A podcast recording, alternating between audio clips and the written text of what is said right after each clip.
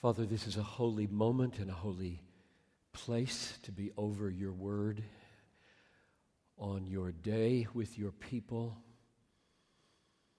seeking to see your glory by your grace. So, this is a holy moment, and we pause to acknowledge it and seek your powerful, holy presence in it. Don't leave us to the resources of our flesh, which can accomplish nothing spiritual and nothing eternal. By your Spirit, would you grant me to be faithful to this amazing word that was just read?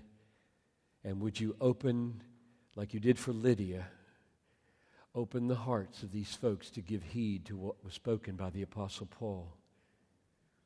And so, would you save any, Lord, here who is without Christ? And would you strengthen the faith of those who know Him? I was just sitting back in the study, Lord, reading Psalm 106, which is a record of such terrible failures. Israel forgot God again and again. Israel did not believe the promises again and again. And multiple times you delivered them. And that's been true of everybody in this room because they're breathing right now. You have delivered us with grace and brought us to this moment. Don't let us miss what you have in this word for us. I pray in Jesus' name. Amen. So we're going to focus on verse 17. If you have your Bibles, I encourage you to open them again if you've closed them. And as you can see in the title of the message, we're going to focus on a spectacular and scary promise, namely verse 17. It's spectacular because it says that all the children of God inherit from God his inheritance, as if God were to die and leave behind his estate. Only he doesn't die, he just gives you the estate. What is God's estate? Everything. He owns everything. So this is a big inheritance. This is a spectacular promise. And it's scary because it says that you will not inherit it without suffering. So those are the two halves of the verse the spectacular half and the scary half. And I think almost all spectacular things come with scary parts. And so it doesn't surprise me here that that's part of verse 17. However, this is a promise made to the children of God. And I don't know that you are one. And you may not know for sure that you are one. In other words, you may be struggling with assurance this morning. Am I a child of God? This promise is made to children of God. It's not made to everybody. Everybody won't inherit the world. So it would be fitting, therefore, that we back up a couple of verses and settle that. Because Paul cares about you in this regard he really wants you to enjoy this promise. He wants you to know that you are a child of God. I don't think he means for Christians to walk through life uncertain of what's going to happen when they die or in the age to come. Some of you come out of religious traditions where that uncertainty is built in. And this church doesn't believe that, and I don't think the Bible teaches that. The Bible wants you to know that this promise is yours. So, we're going to back up a few verses and talk about what the previous verses mean. Look at verse 16. The Spirit, that is the Holy Spirit Himself, bears witness with our spirit that we are the children of God. So, so when you get to verse 17, you can know if it's yours or not. If you belong to Jesus, verse 9 says, you have the Spirit. if you're a Christian, if you have embraced Jesus as Savior and Lord, the Spirit has come to you. He, he dwells in you. Verses 13 and 14. If by the Spirit you put to death the deeds of the body, you will live. For all who are led by the Spirit of God, these are the children, the sons of God. Now,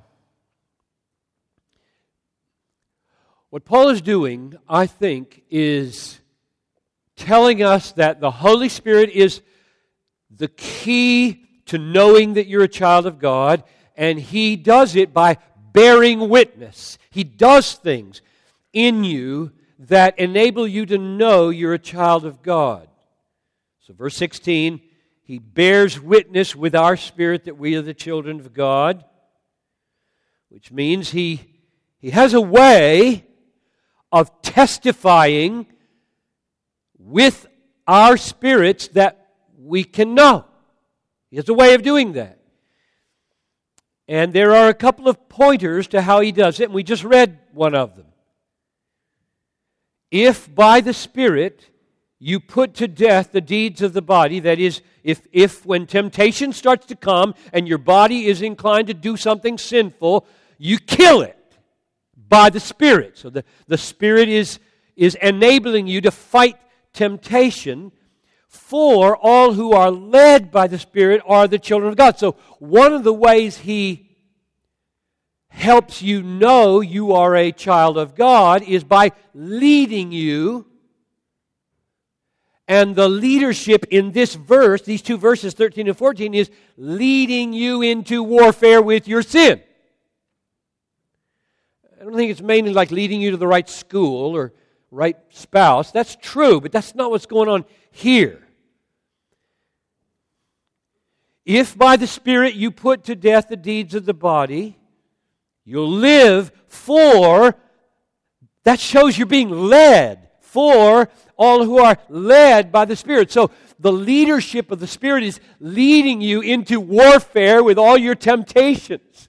And He is the instrument by which you are going to kill those temptations. And thus you know by that work of the Spirit in you that you're a child of God. All those who are led by the Spirit are the sons of God. So, one of the ways the Spirit is testifying, bearing witness, is by His activity in you, leading you into successful warfare with sin. And I don't mean perf- perfect success, I just mean you hate it and you make war on it. The good sign that you're not a Christian is that you make peace with sin. And the good sign that you are a Christian is that you make war on sin. And you get some success along the way. Not perfect. Here's another pointer of how he bears witness. Back to verse 15. You have received a spirit of adoption spirit of sonship, by whom we cry, by this spirit of sonship, we cry, Abba, Father. Now that's a different kind of testimony. You find yourself, when you have the Holy Spirit in you, one of the ways He manifests Himself is he causes there to well up within you a cry Father, God, you're my Father. Daddy, help me. This is Abba. Daddy, Father, help me. There's this spirit of, of childlike dependence and confidence welling up in you that, that you look to God not any longer as an angry judge, which He was, and now He's not anymore because He's given you His Spirit and He's covered your sins with His Son's blood, and, and the Spirit is now rising up and saying, Father, that's not your doing. If that has happened to you, you didn't make that happen. God is doing that in you. This is the Spirit of God. Most of the people in Boston don't do that. They don't do that. They don't get up in the morning and say, Daddy, I need you. I don't have the resources to live my life. I'm a sinner and I'm weak and I'm imperfect and I'm fragile and I hardly know anything about the universe. You are God and I need you. You're my Father. Very few people in Boston talk that way because they don't have the Holy Spirit. But if you have the Holy Spirit, that's the way you talk. That's His testimony that you're God's child. You talk to your Father that way. It's a beautiful thing. It should, it should cause you to feel sweetly assured when you cry like that to your Father in the morning. Let's work on this one for just a minute because this is really significant, this, this dimension of the witness of the Spirit. There's another place in the Apostle Paul where he says something similar. In 1 Corinthians 12 3, listen to what he says. No one speaking by the Spirit of God says, Jesus is accursed. And no one can say, Jesus is Lord, except by the Spirit. Now, this is very similar, isn't it?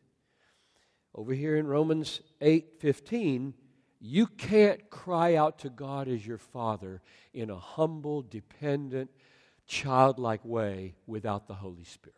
That's what verse 15 says.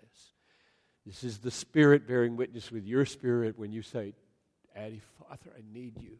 And now he's adding over in 1 Corinthians 12 3, you can't say, You are my Lord, except by the Spirit, which means there's another witness going on inside. When you find yourself not only coming to God as your Father, as a dependent child, but coming to Jesus as a sovereign Lord, so that you say things like, You're my Lord, you're my authority, you're my power, I'm your slave, I am owned by you, you may do anything you want with my life. If you talk like that, you're a Christian. You have the Holy Spirit. Nobody else talks like that. The reason you talk like that is because the Holy Spirit is in you. That's what he does. He magnifies Jesus as Lord and he magnifies God as your Father. So, so the Spirit is, is working at least these three ways to testify you're a child of God. Way number one, he's leading you to hate sin and make war on it. Way number two, he's humbling you to be like a little child before your father and cry out to God as your all supplying, all need meeting, all caring father. And he's at work in you to look at Jesus and not any longer see a mythological figure or merely historical teacher, but say, My Lord and my God, I submit to you. You're everything to me. I'm just your slave. If you're talking like that and making war on sin like that, you should come to verse 17 and say, This is mine. And if you don't, you can't. You have no business coming to verse 17 and saying, It's mine, if you haven't got Jesus as your Lord, God as your Father, and you hate your sin. Because you don't have the Holy Spirit, which means you're not united to Christ. And so that may be true of some of you in this room, and that's why you're here is that God wants to pour out His Spirit into your life. And the way that happens is by trusting Jesus.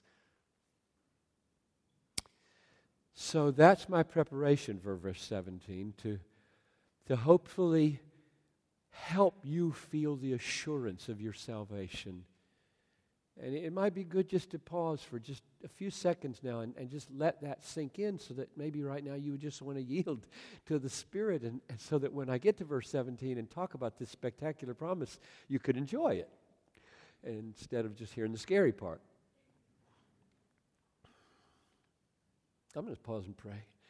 Father, I pray that the Holy Spirit would come into this room in power As I look around, I see some puzzled faces. Like they don't know, they've never heard about the testimony of the Holy Spirit, or maybe the assurance of salvation, or the sweetness of having you as their father and not just judge, and the glory of having a strong Lord, and the awfulness of sin that we should hate and make war on, not in our own strength, but by the power of the Spirit. Maybe all that's new to some people. And let's pray that they would have grace to understand and that their hearts would just fly wide open and say, I want that. And you just give it to them right now by faith in Jesus. I ask this in his name. Amen. Here we are at verse 17.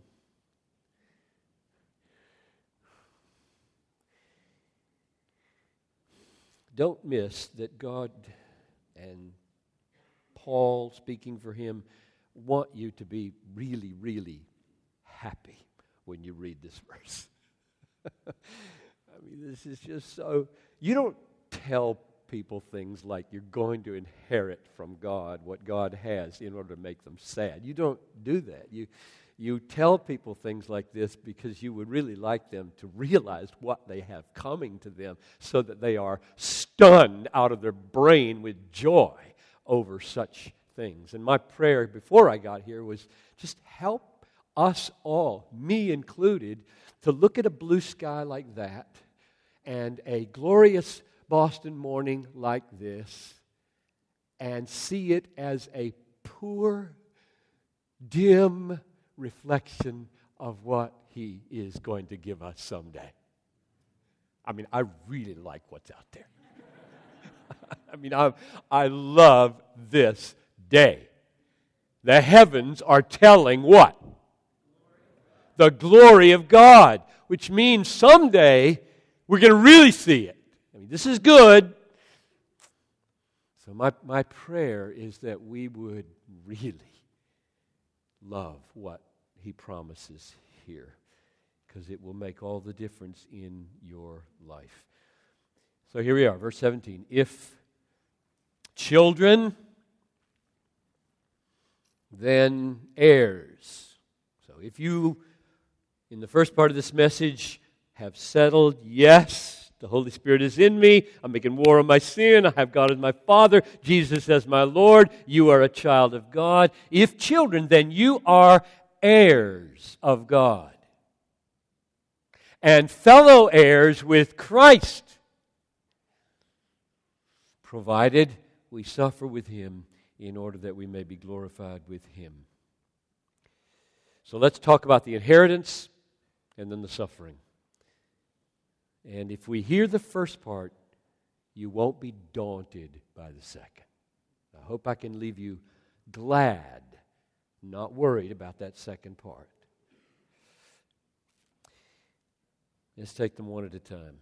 What is the inheritance, more specifically, that we are promised here? We are heirs. Heirs inherit things. So, what are we going to inherit? Let's start in verse 18. Um, I consider that the sufferings of this present time are not worth comparing with the glory that is to be revealed to us.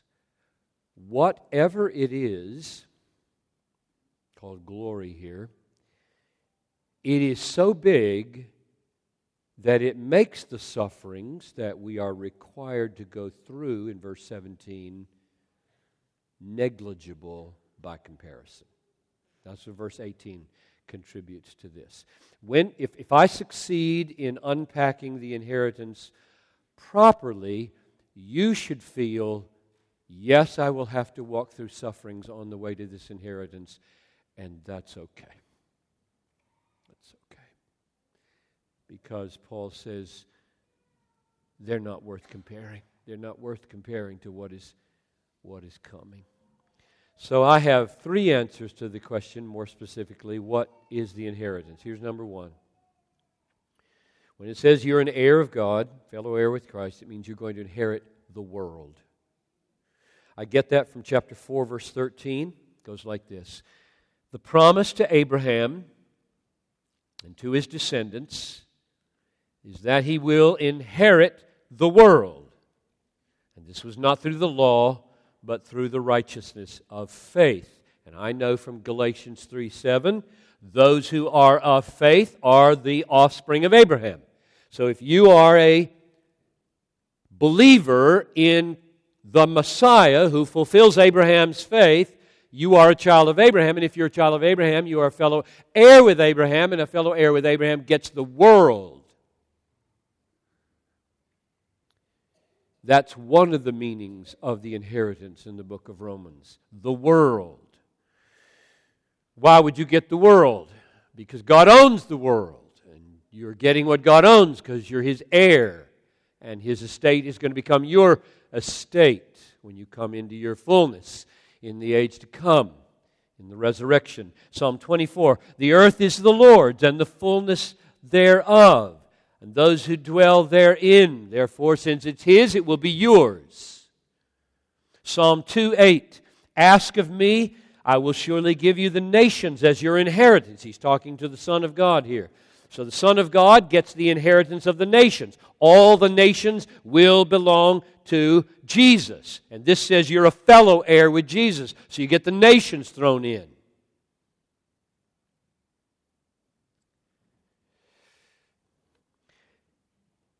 I find 1 Corinthians 3 21 to 23 some of the most spectacular, almost unbelievable verses in the Bible with regard to your inheritance and mine.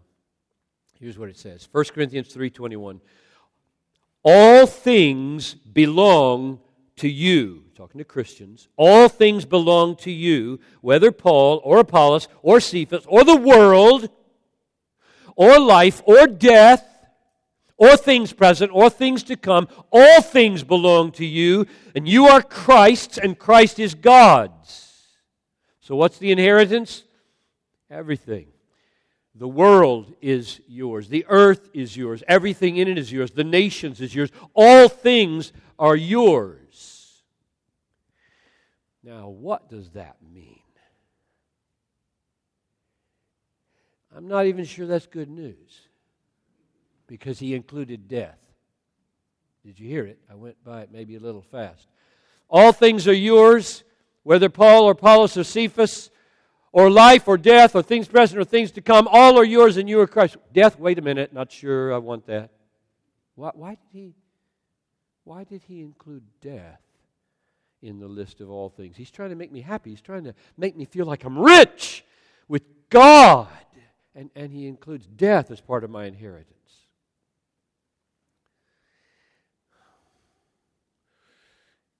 I have a I have a way of understanding that. Let me commend it to you. You think it through for yourself. If you are told that all things are yours, what good is that? Unless all things will somehow serve your happiness in the long run. All things will serve your happiness.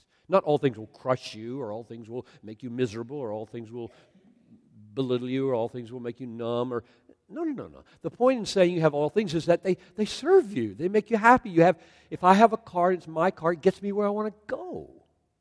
It doesn't run over me. I mean, that's, I have a car for you. It runs over you. That, that wouldn't be good at all. That, this is so obvious, but it needs to be said. When he says, all things are yours, the world is yours, life is yours, death is yours, they're yours to make you glad forever. They serve you, which means death is going to serve me. And it will. It will. It's an enemy. Wasn't the original design. It brought in as a part of judgment and curse and fall. And now in redemption, it becomes my servant. Today you'll be with me in paradise. death served the thief on the cross amazingly well.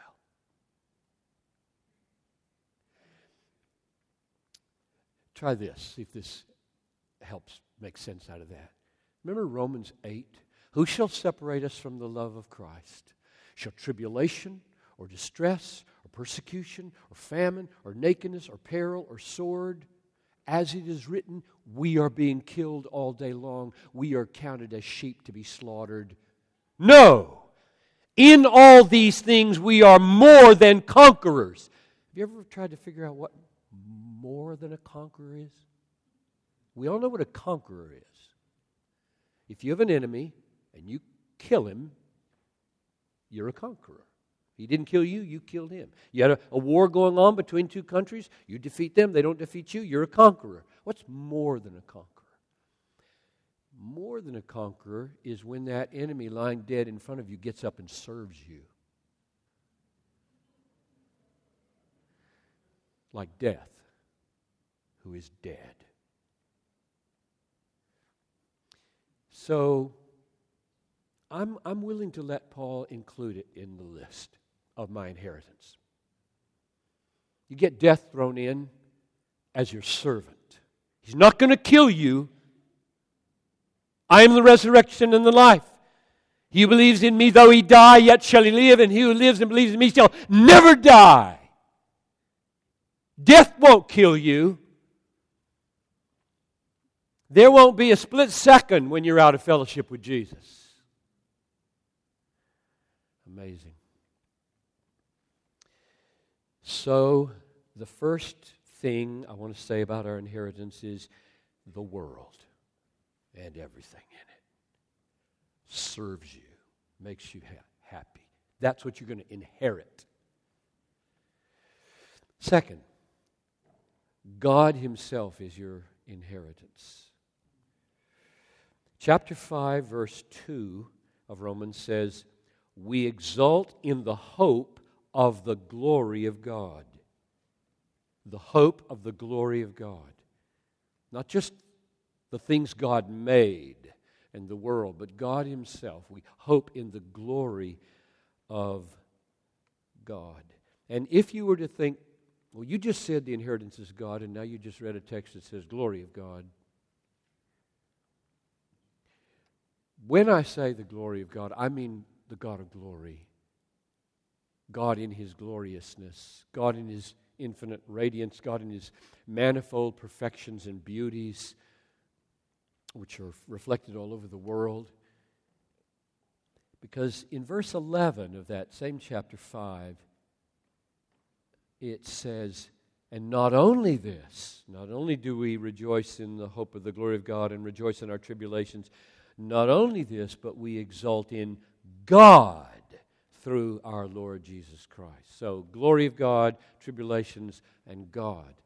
So, part of our hope, summing up all others, is God. Revelation 21, verse 3 Behold, the dwelling place of God is with man. He will dwell with them, and they will be his people, and God himself will be with them as their God. That's the picture of the future in Revelation 21.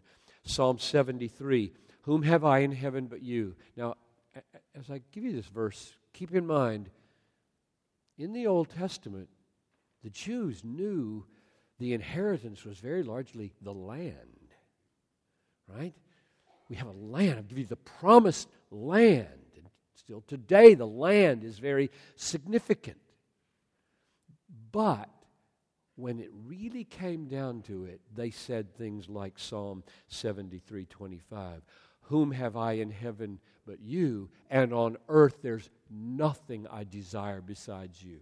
My flesh and my heart may fail, but you are the strength of my heart and my portion forever.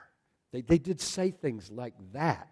God was their final portion. Yes, the land would be great. Yes, it would be nice to have the world and the nations and all things serving me. But if God is not there, if God is not my final portion and satisfaction, I will remain as unsatisfied with the world as I do with that world out there right now.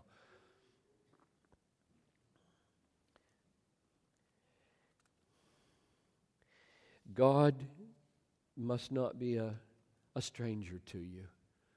I think your life right now should be devoted to knowing Him and loving Him so that when you get your inheritance, it won't be something strange, namely Him. He should be our chief desire now and our chief treasure then. Number three. So, first answer what's the inheritance? The world. Second answer, God. Third answer, redeemed and glorified bodies. This, this, bodies, this right here.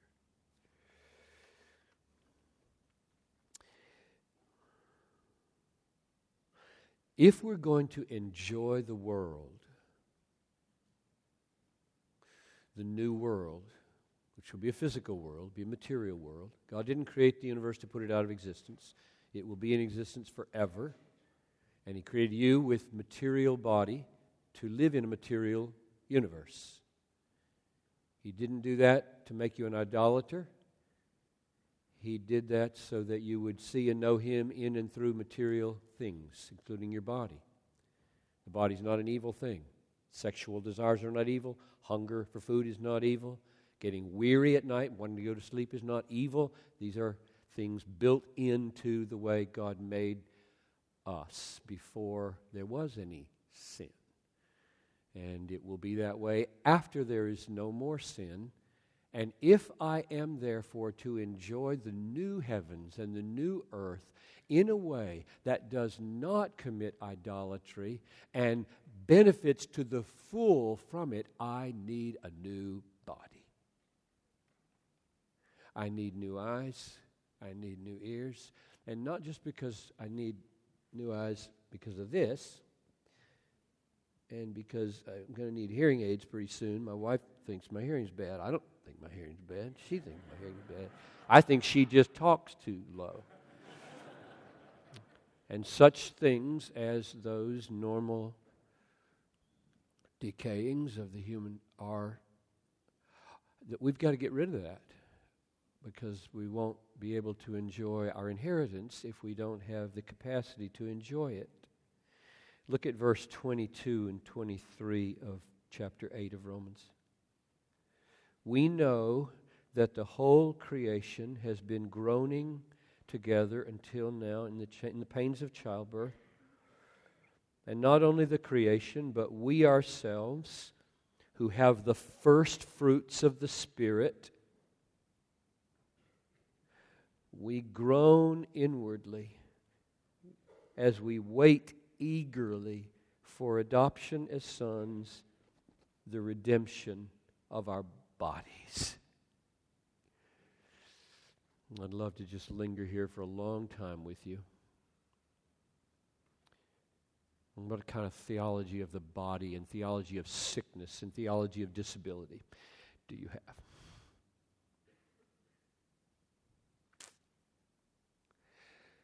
One of the first five, six sermons I preached when I came to Bethlehem in 1980 was Christ and Cancer, taken from this text. Because I wanted, as I looked out on uh, about 300 people over 60, maybe over 70, in this old downtown dying church that I had come to, I knew I would do their funerals, and I did a funeral every three weeks for 18 months. And I wanted them to know how I felt about them when I came to their hospital bed. Did I think you wouldn't be here if you had enough faith? Did I think that? You wouldn't lie there so sick if you had faith. Is that my theology? That's absolutely not my theology because of verse 23. We groan. We groan waiting for the redemption of our bodies. That's normal. Dying is normal. Cancer's normal. I don't mean it's good. It's just normal. Normal Christian life is arthritis, loss of hearing, cancer, and death is normal. And we're waiting, we're longing, we're yearning, we're aching for our new bodies, the redemption of our bodies. And here we groan. And the reason Paul said it the way he said it in verse 23, when he said, Not only the creation out there, you know, groaning, but we ourselves even we who have the first fruits of the Holy Spirit. You know why he said it like that? There were already health, wealth, and prosperity teachers. Already they were there.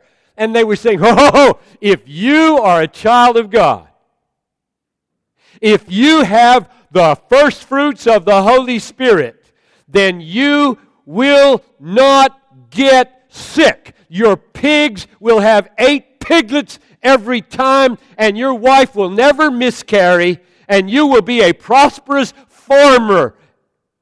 And all that crap. Sorry. I slip.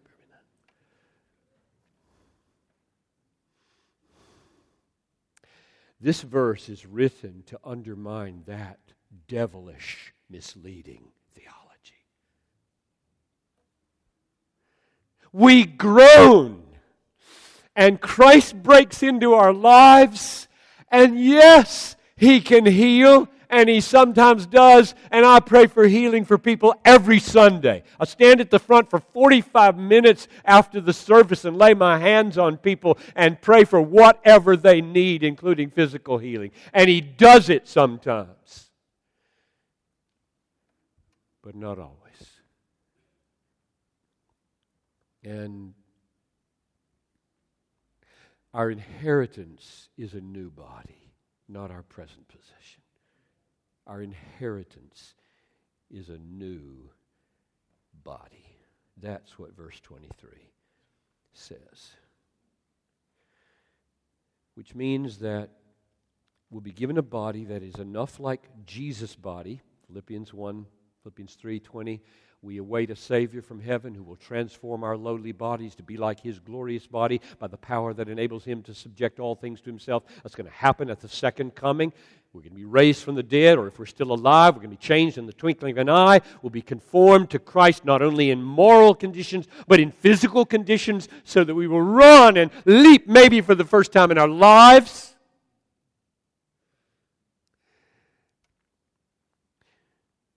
And that body will be enough like Jesus so that we can enjoy the gifts of Jesus the way He enjoys them when He was here without any idolatry at all. We will enjoy food. He ate fish after the resurrection. he ate fish after the resurrection. It says so in Luke 24, which means in the resurrection you're going to eat fish. Uh, if you don't like fish, pizza. I really believe that, and it won't be deadly like it is now. It'll be good for you. Everything will be good for you. Going to be so good. Uh, I, that's the end of my effort to try to say what the inheritance is. The world, everything good that's in creation serving you. God Himself is the capstone of our inheritance, and then the capacity to enjoy Him and it with a new body. Now, last question.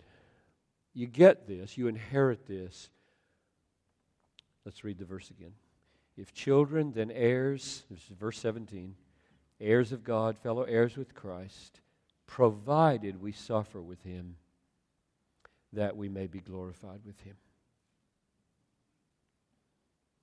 So here, suffering is not possible, it is necessary. Why? Jesus said, Luke 9:23, "If anyone would come after me, let him deny himself and take up his cross daily and follow me. So, daily cross like bearing. And the cross is a deadly instrument of execution and torture. 2 Timothy 3:12 Indeed all who desire to live godly in Christ will be persecuted all will be persecuted Hebrews 12:6 The Lord disciplines those whom he loves and chastises every son whom he receives. It is for discipline that you have to endure. God is treating you as sons.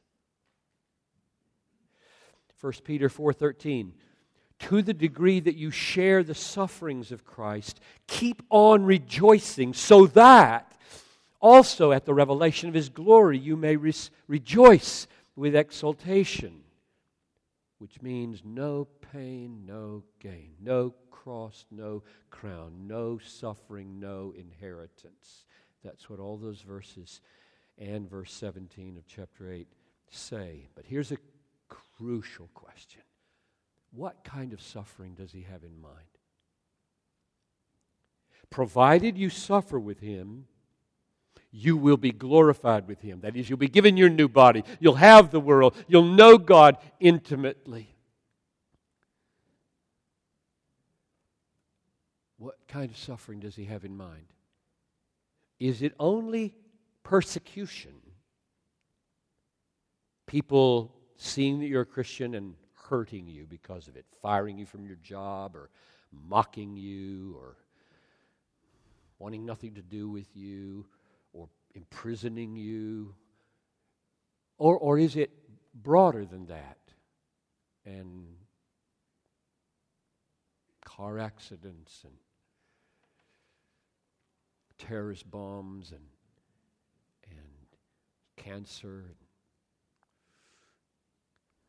And my answer is it is bigger than persecution because when he unpacks it, from verse 17 to 25, he doesn't even mention persecution. He just mentions the creation is groaning under its normal brokenness, and we are groaning with it, waiting for new bodies. That's the context of the suffering. When he says everybody's got to suffer, He's, he, he starts talking about the groaning of creation and the desire for it to have a new body. So, no, I don't limit this to persecution. I don't think that's the point here. I don't think the point here says you'll go to heaven provided you get persecuted. You might build that case somewhere else. I don't think that's the point here. I think the point here is the only path to glory is suffering, because that's what this world gives you. And the question is will you do it well? Or will you make it uh, will it make you say, You're no longer my Lord and you're no longer my Father? Because if that's the way you treat your kids, I'm out of here. And if, if that's your response to suffering, you don't have the Holy Spirit and you're not a Christian. To say, I'm out of here. I have nothing to do with this Christianity stuff anymore because if you won't, if you won't heal my dad or heal my wife or heal me, then not interested. Which means you've just missed everything. You've just missed everything I've said. Why would God make suffering so essential to the inheritance? It says to build it right into verse 17 and say, you got to do it. Why? Why would he make it so necessary. Provided that you suffer, you will be glorified. And I, I think we get a clue in chapter 5, verse 3, where it says, We also exult or rejoice in our tribulations, knowing that tribulation brings about perseverance or endurance. So there we get the, a picture. I embrace and rejoice in tribulation of any kind, doesn't specify. Why? Because tribulation is producing in me endurance. Endurance of what? Faith. How does that work? 2 Corinthians chapter 1 verse 8 and 9. Paul says, "We were crushed. We were so burden beyond life itself, that we despaired of life, that was to make us rely not on ourselves, but on God who raises the dead.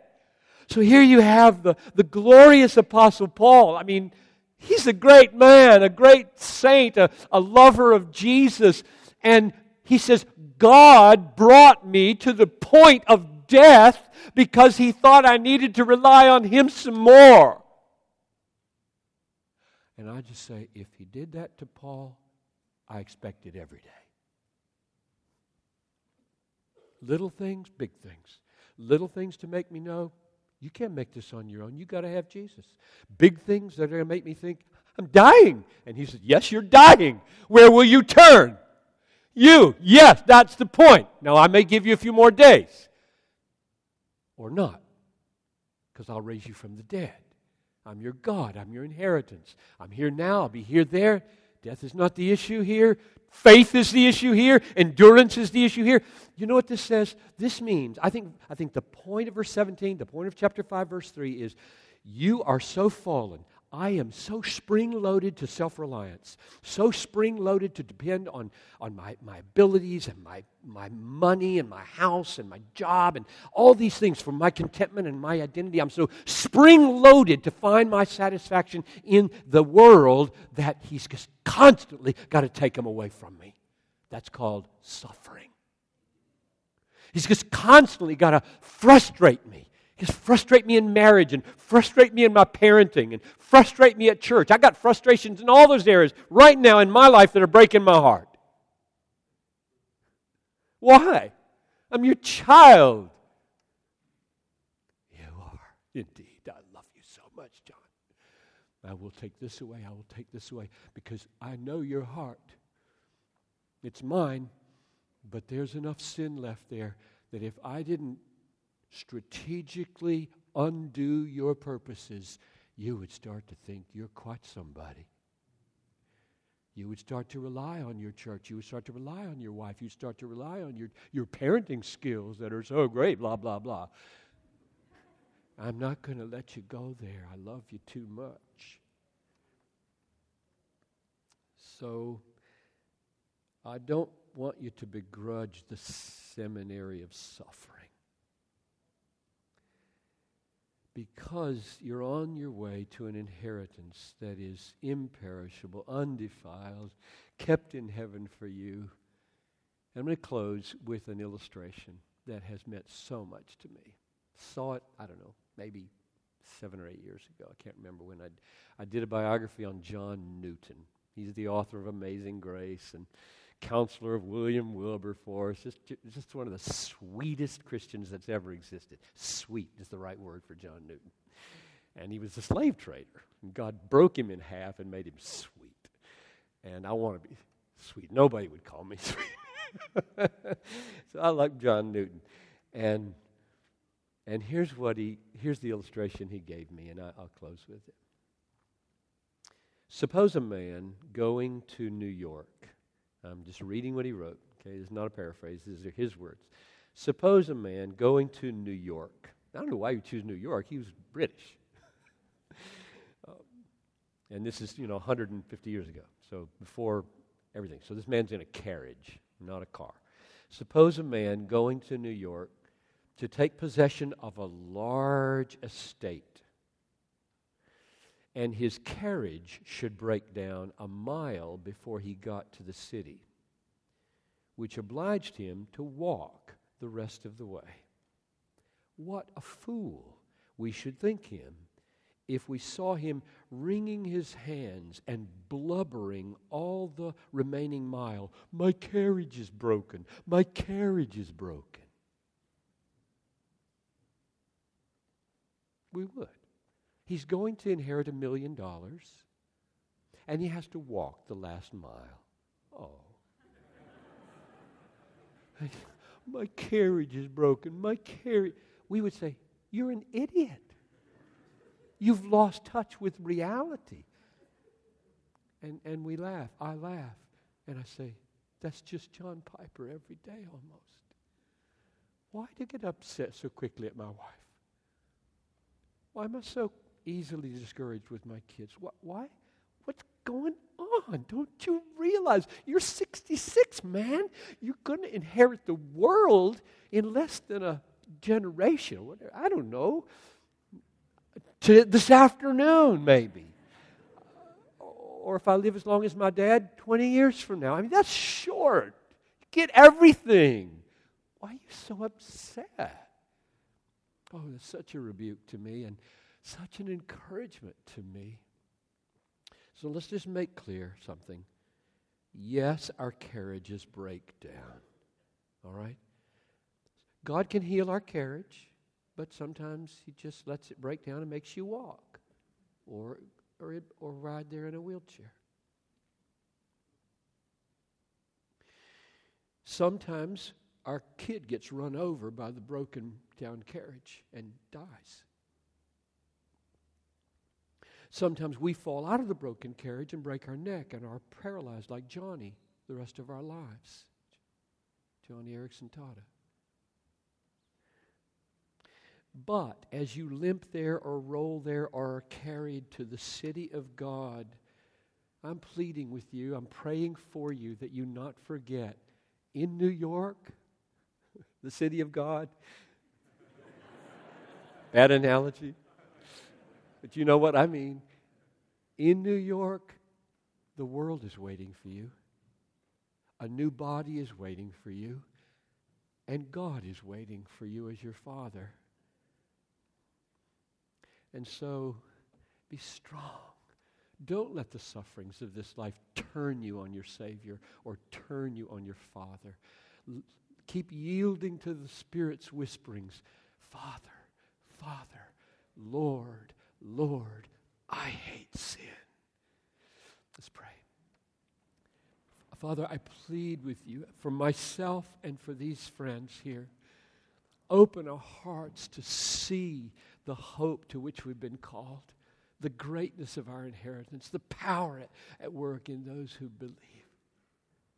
So that we wouldn't murmur. John Piper wouldn't be a murmurer when I get home in Minneapolis this afternoon. I wouldn't murmur if something's wrong in the house, or shouldn't murmur if I hear hard news from a child or from the church. God, don't let us murmur and be betray our inheritance.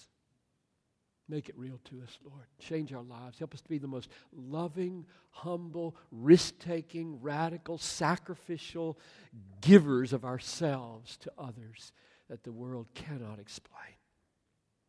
That's this in Jesus' name.